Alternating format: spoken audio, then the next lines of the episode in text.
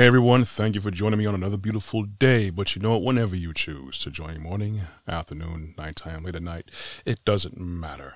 I appreciate the likes, the looks, the listens, but of course, I'd appreciate you hitting the subscribe and notification bell and the like button on my YouTube channel, Brooklyn Baritone. But of course, as I usually say, do that with no pressure at all. Though I would like the algorithm to swing in my favor.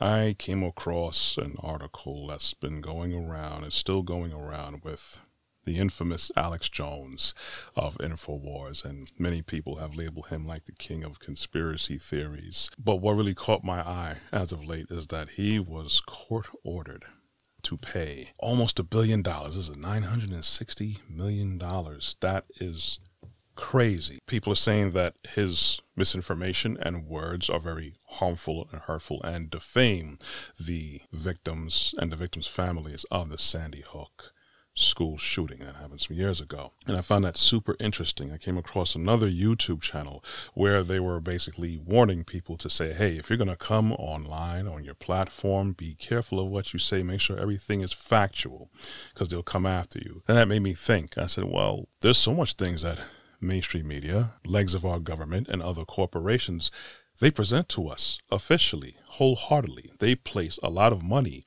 and a lot of resources to come and bring us information. And many times that information ends up to be false. It ends up to be something that's drummed up for PR.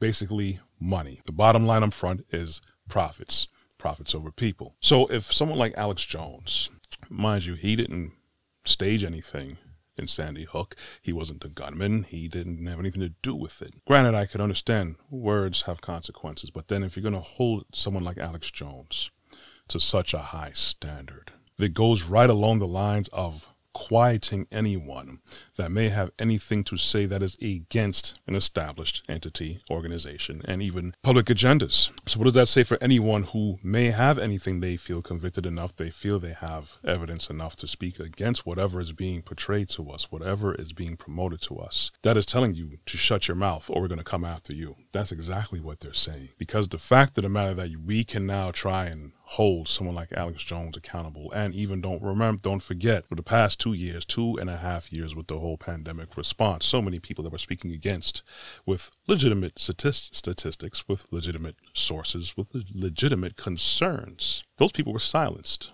Those people had their platforms canceled. So many people had strikes against their YouTube accounts, even Instagram, even Facebook. People were taken off the air. How is it that we can allow entities that have been telling us one thing, but then we know, and then as time proved, has been something totally different, a total 180 of what we've been being told. So, what I'd like to bring attention to is Pfizer, one of the bigger, biggest providers of the COVID vaccine and other pharmaceutical products as well. Keep it nice, short, and sweet. In a recent hearing in the United not United Nations, in Europe. Dutch Prime Minister Rob Roos questioned leading representative from Pfizer during that hearing. Janine Small, the president of international developed markets at Pfizer. The simple question was Was the vaccine ever tested to see if it blocked transmission of the virus?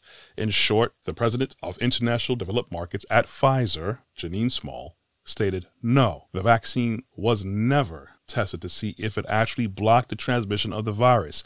Hence, this is how they promoted and produced this vaccine in front of everyone to say that it stopped transmission. As we know, the CDC, Pfizer, other entities, other medical entities, trusted, trusted medical entities backpedaled after a while because once they saw that the actual application did not match up with what they were saying, a lot of people had lives damaged. How were they damaged? Well, if you remember the United States President Joe Biden saying infamously that this is a pandemic of the unvaccinated thus drawing a line in the sand of so many people and families and friends and acquaintances.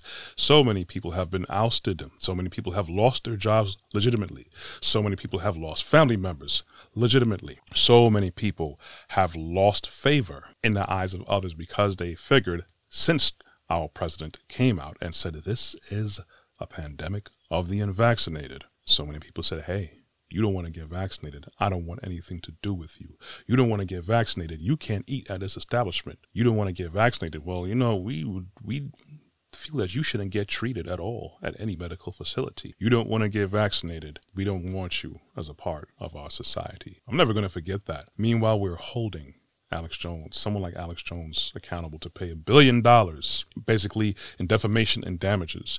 But we cannot hold the likes of Joe Biden, CDC, people at Pfizer who openly admit that they even didn't even have the testing to see if their virus that they said cured the vaccine or treated the vaccine wasn't even tested to see if it blocked it. The likes of Fauci, and it's not the first time around he's done that.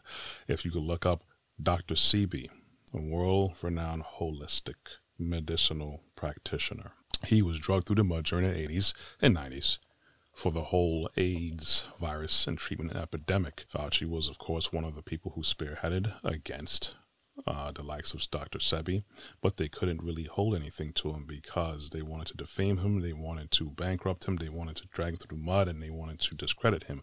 But he actually had people he treated who were free of the virus through his treatments. So as opposed to saying, hey, maybe this guy's onto something, let's try this as an alternative to what we thought it was. No, all praise went to Fauci and people that followed him.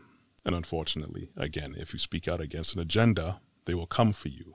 If they can't get you to silence you, then they will try to come after your money or they will probably, you know, find another way. Anyways, I just want to bring that to light. If you want to check more of my content and other things like merchandise at my website, go to brooklynbaritone.com. You find something there for everybody.